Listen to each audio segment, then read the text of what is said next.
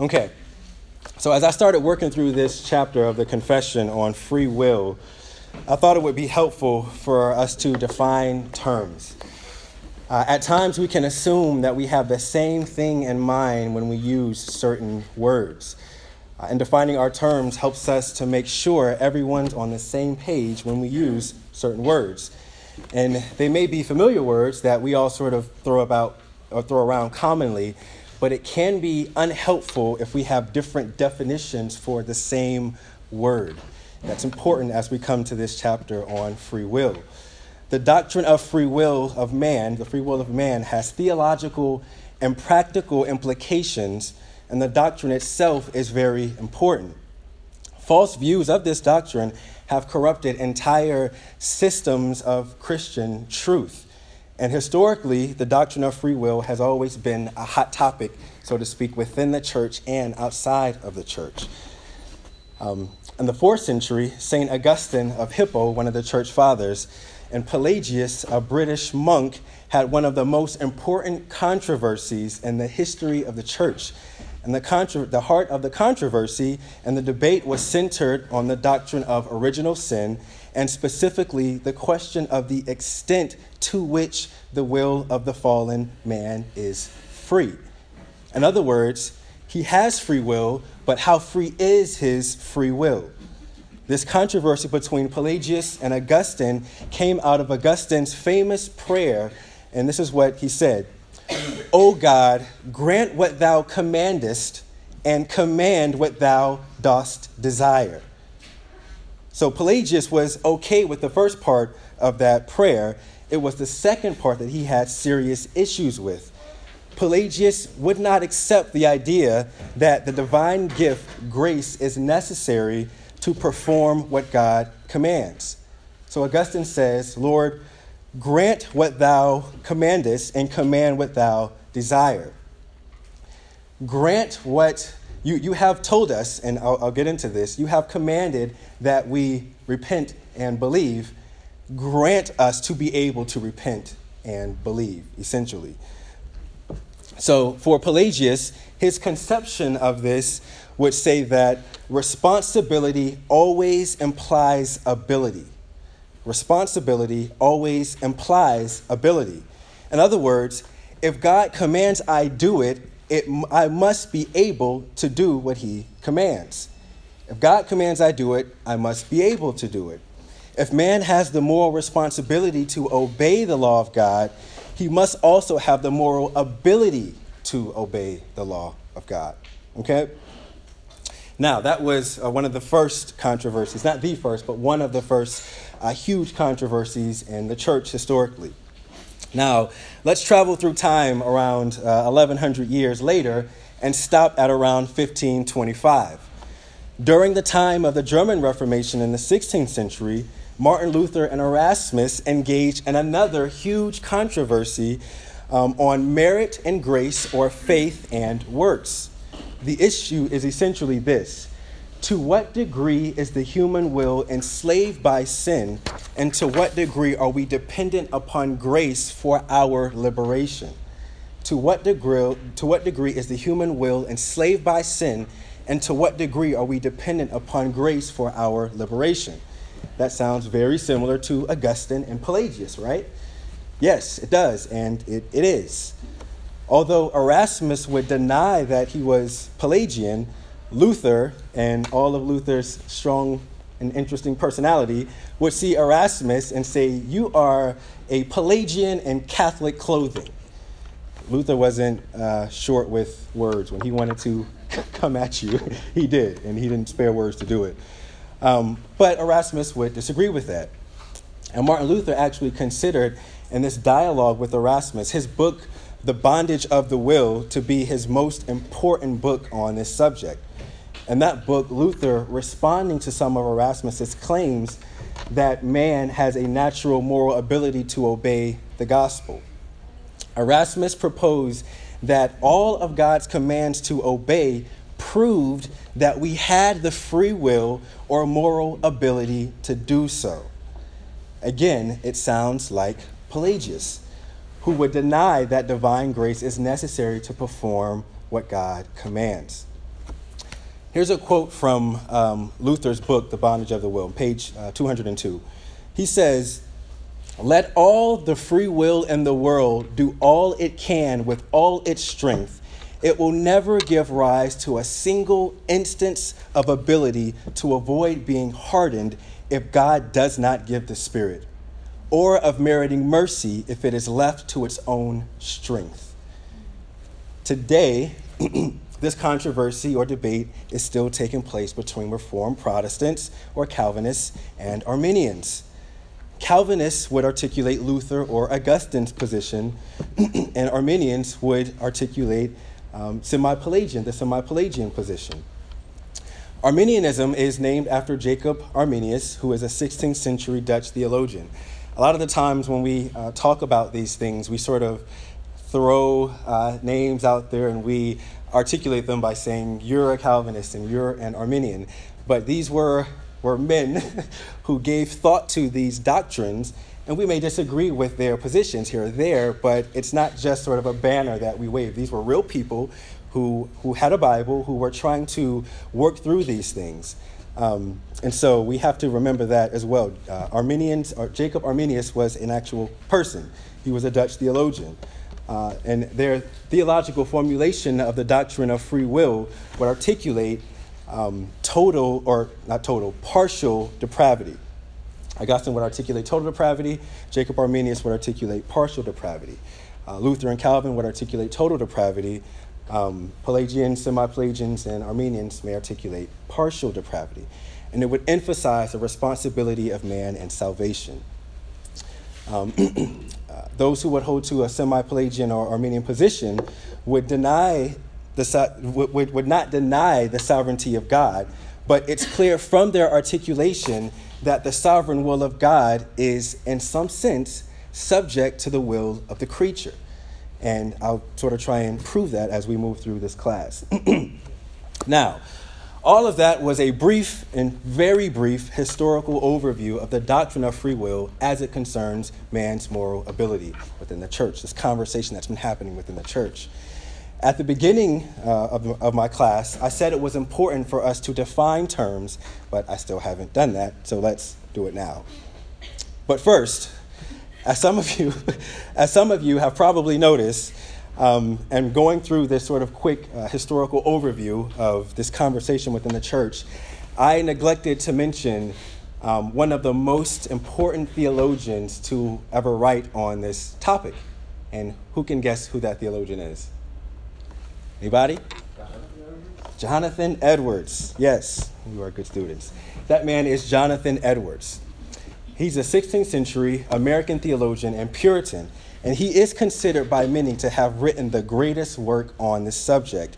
His book, Freedom of the Will, which is not an opposition to Luther's bondage of the will. He's not interacting with that and saying, well, free will and bondage of the will. It's, they would articulate the same position. Um, he, would he, he would say that, um, oh, well, his, his book actually studies out the idea that God's grace for redeeming a damaged will of humanity Wait a minute, I lost my place. Sorry. His book, Freedom of the Will, studies out the necessity of God's grace for, the, for redeeming, uh, the redeeming of the damaged will of humanity and argues that free will is an extension of and connected to the grace of God. And Edwards is, is brilliant. If you've read any of his uh, works. He can be very technical, and especially that book in some areas, at least the areas I've read, it can be very technical, but it's probably worth having in our bookshelves or our iPads as a reference because he really works well through this topic.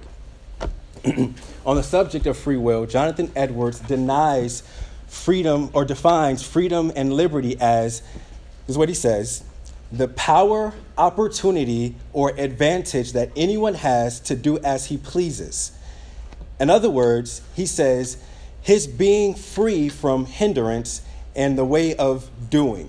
Free from hindrance and the way of doing. That definition will be important as we work through this chapter of the Confession on Free Will. I'm saying all of this for a reason, it, it has a purpose in this context.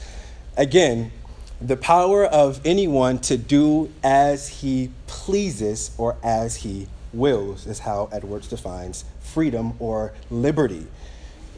Contrary to liberty, he says, is a person's being hindered or unable to conduct as he will, or being necessitated or forced to do otherwise. So he says, if they're forced to do against their will, then this stands in opposition to freedom or liberty. Free will, and you'll notice in his definition, he does not mention the sovereignty of God at all.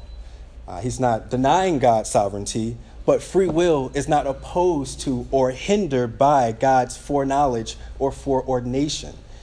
We do not have to define free will by whether or not God knows what we will do before we do it. That's not how we should define free will. God's foreknowledge does not have to be removed for men to have free will. Why? Because free will is not utter unpredictability. Free will is not utter unpredictability. And so, divine freedom, God's sovereign decretive will, and human freedom are not in conflict. On the other hand, it's only because our wills are made in the image of the freedom of God's supreme will that our wills are free. Human freedom is rooted in God's sovereign freedom. Our wills are controlled by our ethical disposition and moral nature. Okay? And we'll, again, flesh some of that out. Okay, with all that being said, let's actually jump into chapter 9 of the confession. and let's see how it articulates this doctrine of free will. Sam Waldron, in his commentary on this chapter of the confession, says free will is therefore not a kind of immutable faculty for making random decisions. Being tied to human nature, it exists in different states because human nature exists in different states. The very structure of the confession illustrates this truth. The first paragraph, as you see there, defines free will. Paragraphs 2 to 5 deal with the different states in which it exists. These move from the state of innocence, where it is marked by instability, to the state of glory, where it is marked by immutability. So, this chapter essentially deals with the fourfold state of man, from his prelapse or pre fall state to his state and glory. Thomas Boston, the 17th century Scottish Puritan, articulated those states by calling them the state of innocence, the state of nature, the state of grace, and the eternal state. And it's helped me to understand the fourfold state of man as innocence, guilt, grace, and glory innocence, guilt, grace, and glory. Man state prior to the fall, man state after the fall, man state after he's regenerated, and man state in glory. Innocence, guilt, grace, and glory. Okay, now we will actually read chapter, uh, paragraph one of the confession. Okay, so let me have someone read paragraph one for us. God is endowed given will with natural liberty and power to act on choices so that it is neither forced nor inherently bound by nature to do good or evil. Okay. So God is endowed uh, human will with the natural liberty and power to act on choices. I'm sorry, one sec. I think I have the wrong PowerPoint up. okay.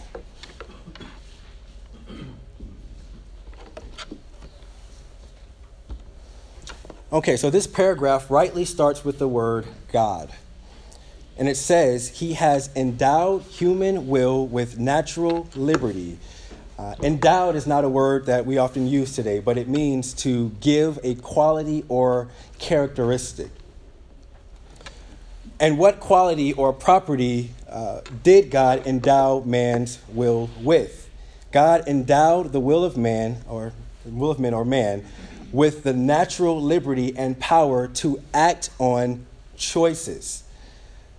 R.C. Sproul says, Here the confession speaks of natural liberty, a liberty that is part and parcel of our nature as human beings.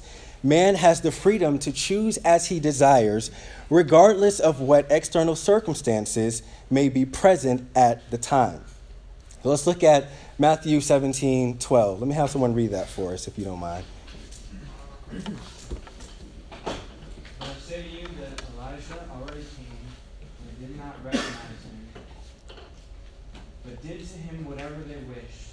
So also the Son of Man is going to suffer at their hands. Okay, thank you. So the Greek word therefore, wished, they did whatever they wished, is used in the New Testament for want, will, desirous, or desire. So we do according to our desire.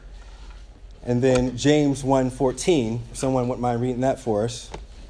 But each one is tempted when he is carried away and enticed by his own lust. Okay. In other words, nobody can say, which we've heard before, the devil made me do it. Right? We are held responsible because we um, act according to our greatest desire. And we talked about this in our past, our past class. The devil may tempt and we may give in to sinful desires, but each person chooses to sin because that is exactly what he or she desires to do, right?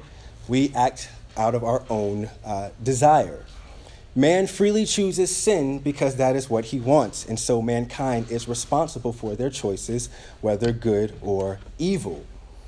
So the will of man is not forced or co- coerced to choose good or evil against his own willing.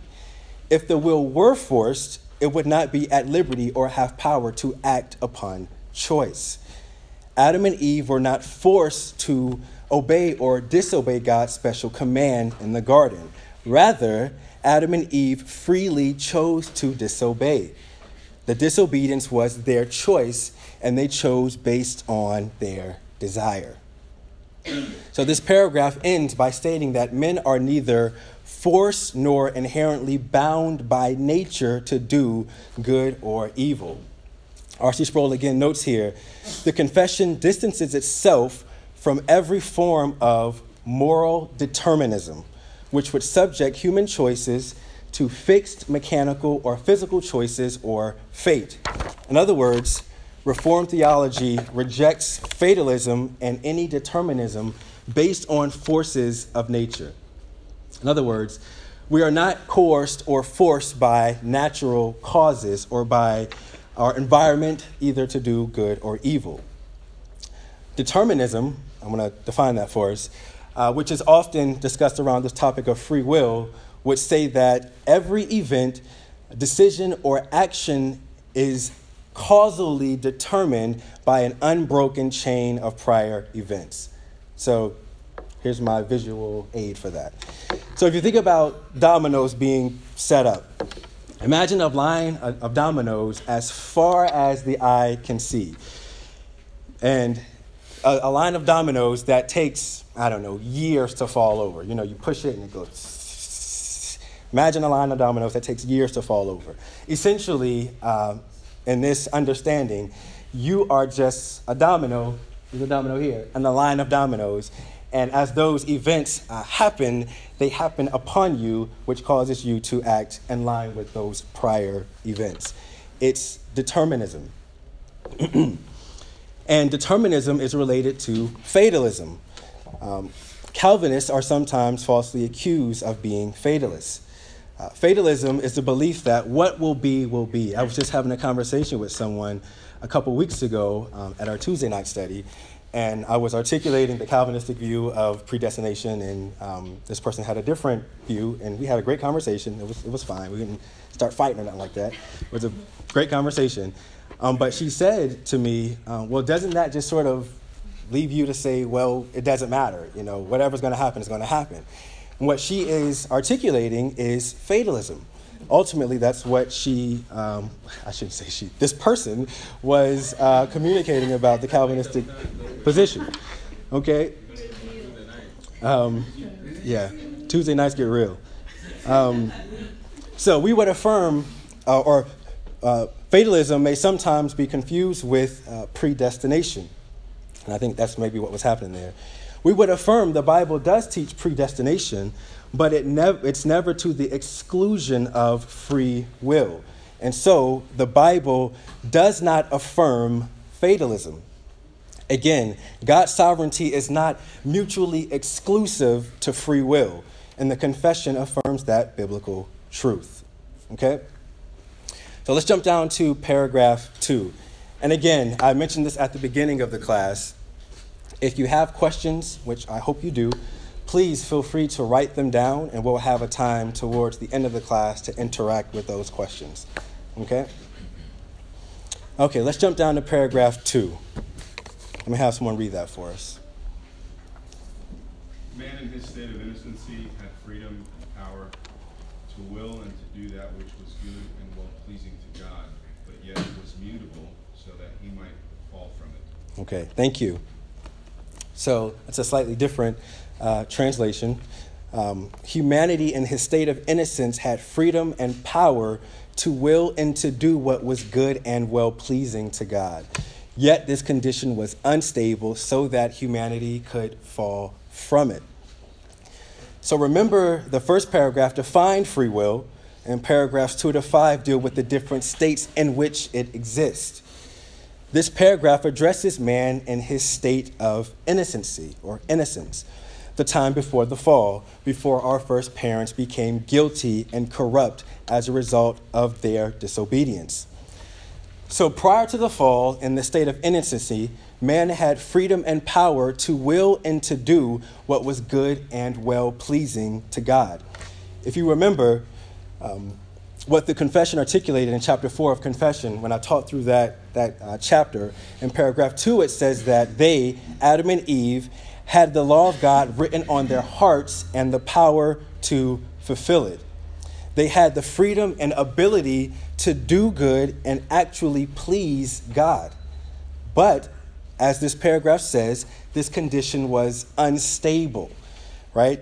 That so that humanity could fall from it. It was unstable so that humanity could fall from it. They were created, Adam and Eve, able to sin and able not to sin. They were created mutable or corruptible or able to change their state. The Bible doesn't hide from the reality that man was made upright and yet man was able to sin, and indeed he actually did sin. Ecclesiastes uh, 7:29 says, "Behold, I found only this that God made men upright, but they sought out many devices." Upright there means straight or level, pleasing or righteous. And yet we know that Adam and Eve still sinned. Let's read Genesis 3 6. Let me have someone read that for us. When the woman saw the tree was good for food, and that it was a delight to the eyes, and that the tree was desirable to make one wise, she took from its fruit and ate. And she gave also to her husband with her, and he ate. Okay. So, do you think Eve is choosing according to her greatest desire here? And she saw that it was a delight to the eyes that it was desirable to make one wise, and she took of it and she ate. Eve chose according to her strongest inclination, right? Adam and Eve were in a wonderful state, in the state of innocency. But this state was a trial period where disobedience was possible. They were mutable and under the penalty of death. When we get to paragraph five, we'll see that in the state of glory, that change or mutability is not possible. Remember 1 Corinthians 15 54, and I like the way the uh, KJV lays this out. It says, So when this corruptible shall put on incorruption, and this mortal shall put on immortality, then shall be brought to pass the saying that is written, Death is swallowed up in victory. We will put on incorruptibility and corruption. Not mutability, not corruptibility, not a, uh, a, a, state of innocence uh, mutability, but we will put on incorruptibility.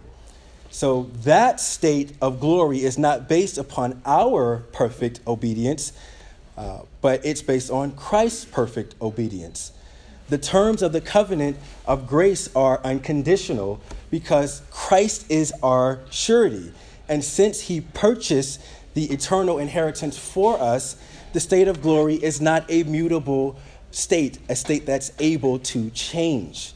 So the state of glory is better than the state of innocence. Okay?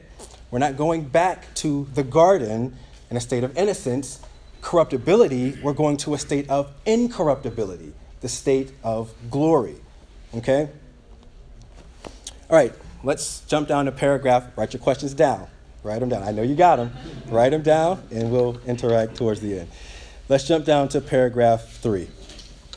And I'm going to say this: these it's, it's very helpful in the way the confession articulates these doctrines. It's put together the way it's put together for a reason.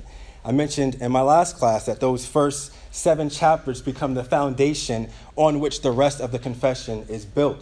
So we have to understand, or at least be able to grapple with, uh, the things in those first seven chapters to really start to understand and work through what follows after. Right? The, the decrees of God, uh, God's sovereignty, the Word of God, um, God's uh, creation, providence, the fall of man and mankind, all of those things are necessary. And as we walk through those things, they were necessary to better understand some of these later, later doctrines and again, I'm, I'm grappling with, I'm working through these things along with you. Um, but I think uh, the confession has done a great job in articulating these doctrines for us to better understand, understand them. Okay, that's just a side note. Uh, paragraph three, let me have someone read paragraph three for us. Humanity, by falling into a state of sin, has completely lost all ability to choose any, natu- uh, any spiritual good that accompanies salvation. Thus, people in their natural state are absolutely opposed to spiritual good and dead in sin, so that they cannot convert themselves by their own strength or prepare themselves for conversion. Okay. Without the Spirit. Yes. so that they cannot convert themselves by their own strength or even prepare themselves for conversion. So this paragraph transitions to man in a state of guilt, or man in a state where he is unable to not sin. He's unable to not sin. That possible loss of the state of innocency became a reality when mankind fell into a state of sin. In their state of sin, Adam and Eve became wholly defiled in all the faculties and parts of soul and body, which this paragraph articulates. And that same corruption was conveyed to all mankind by ordinary generation. We saw that in chapter 6, paragraph 2. And so they and their posterity, as it says in this paragraph, completely lost all ability to choose any spiritual good that accompanies salvation. Let me have someone read Romans 8 7 for us. Because the mind set on the flesh is hostile toward God, for it does not subject itself to the law of God, for it is not even able to do so. Okay. So it's pretty clear here that the natural man without the Spirit can neither save himself nor prepare himself for salvation. He's not even able to subject himself to the law of God. He's not able to do so. And so our definition of free will has to be qualified, right? Notice the words completely in, in this paragraph completely and all. They have they completely lost all ability. But the question is what ability was completely lost? It was the ability to will to do what? Any spiritual good. Man's fall radically changed mankind's state. Mankind and the state of sin can no longer will to do any spiritual good whatsoever. The soul's faculties were entirely corrupted and this included the nature of man and his will. The loss of ability to will to do spiritual good is specifically related to the spiritual good that is accompanying salvation. So the confession isn't denying that man can do some good in general, but to do spiritual good that leads to salvation, he cannot do. So this paragraph is affirming both total depravity and total inability by articulating this. Total depravity addresses every faculty or ability of man. By faculties, I mean body, mind, will, um, emotions. Uh, in other words, the whole person. And then total inability means that man is unable to will any spiritual good. Now, I know that may sound extreme, but if we let the biblical evidence speak to this, it becomes more clear. Okay, so let's see if we can try and get some, some clarity here. One, the scripture says that men in their natural condition are enslaved, dead, and blind. Let me have someone read John 8 uh, 34 and then Ephesians 2 1. Jesus answered them, Truly, truly, I say to you, everyone who uh, commits sin is the slave of sin. And you were dead in your trespasses and sins. Okay, thank you. Two, the scripture says that man has lost all ability to please God. Let's read Romans 8 7 again. Because the mind set on the flesh is hostile toward God, for it does not subject itself to the law of God, for it is not even able to do so. Okay, thank you. Three, no man ever wills to come to God apart from God drawing him. John 6 44. No one can come to me unless the Father who sent me draws him, and I will raise him up on the last day. Thank you. Four, repentance and faith are both a gift of God. Ephesians 2 8 and 9. For by grace you have been saved through faith, and that not of yourselves it is the gift of God, not as a result of works, so that no one may boast. Okay. There are areas in the Bible that are gray, that it's a little, diffi- a little more difficult to, to work through. And there are areas in the Bible that I believe are very clear. This doesn't take a lot of uh, hermeneutical legwork to see that you're saved through grace, you're saved through faith, and it's not of yourselves, it is the gift of God, not as a result of works. Why? So that no man can boast. You see why we have to reject the semi Pelagian and Arminian conception of moral ability and free will. Now, I want to get back to something I said towards the beginning of the class and quoting Pelagius. He would say that responsibility always implies ability.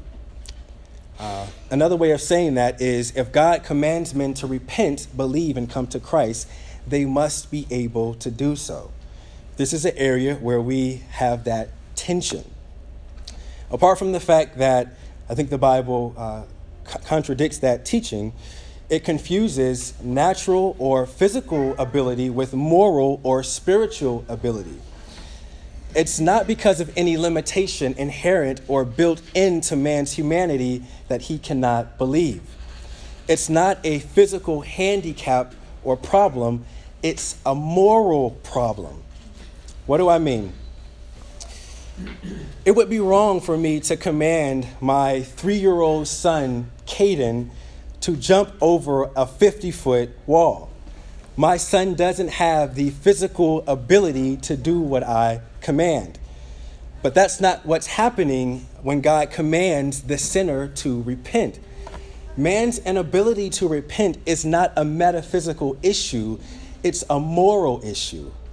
Men do not repent because they are so hardened in their hatred of God that they cannot repent.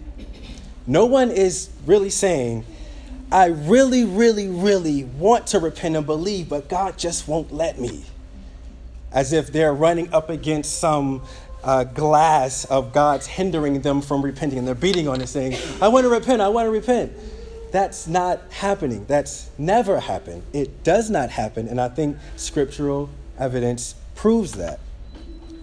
Again, the problem is not a metaphysical problem, the problem is a moral problem.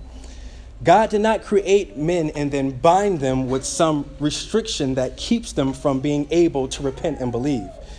Men's wills are restrained by their own sinful nature. The problem is not the will, it is the nature of the man. because it's not man's it's not man's nature to do a thing, he is not free to do the thing. And the natural man is what? Dead in sin. He's a spiritual Lazarus. He cannot awaken himself.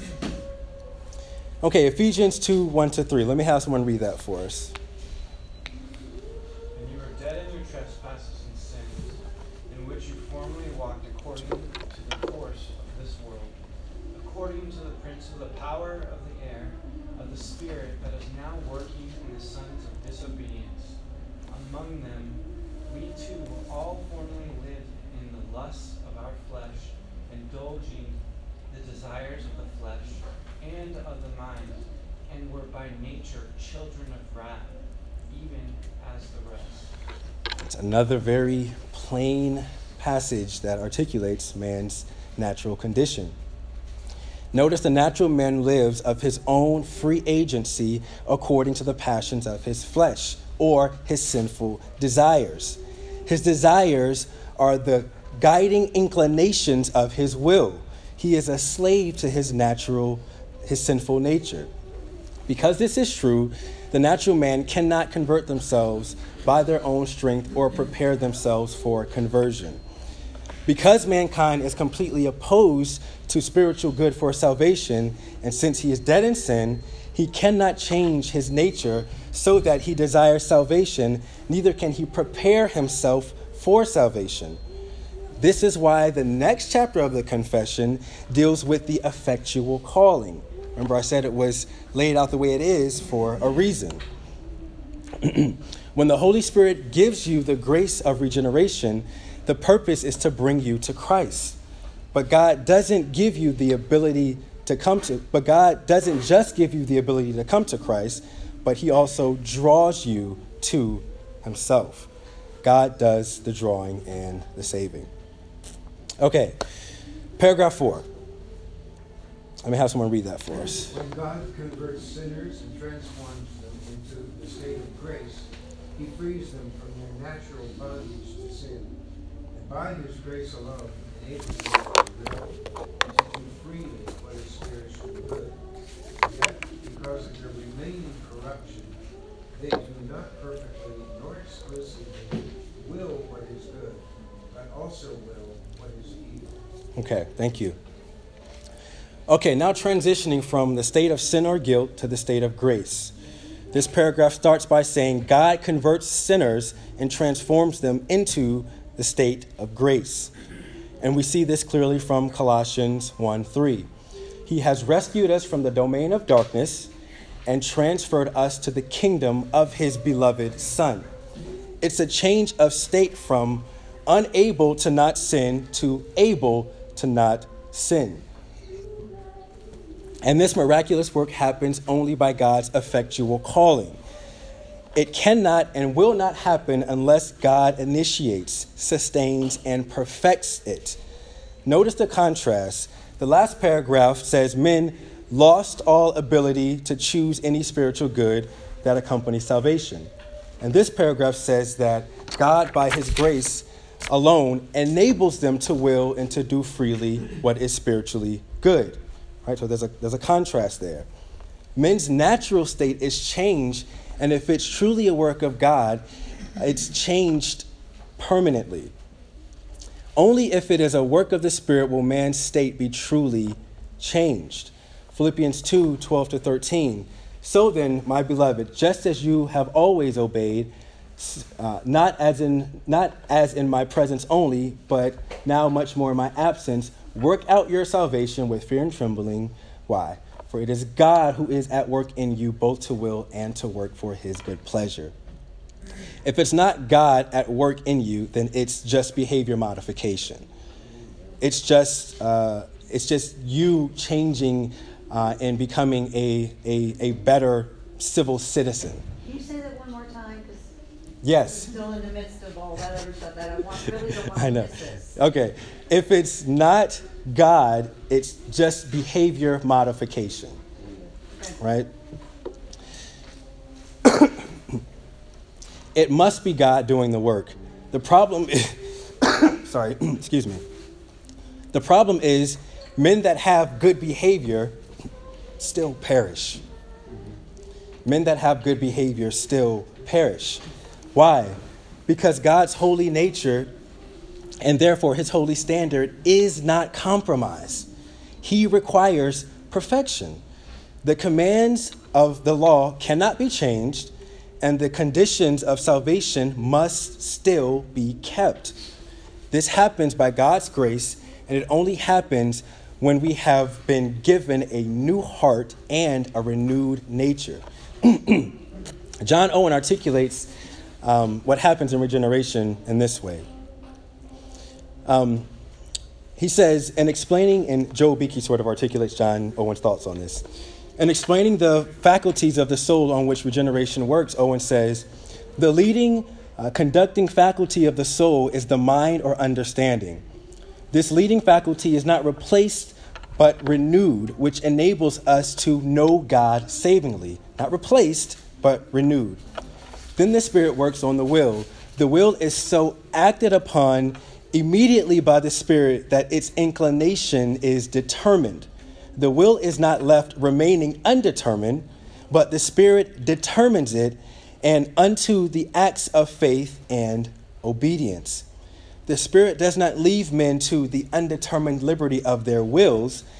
At the same time, He does this without the least impeachment of its liberty or freedom.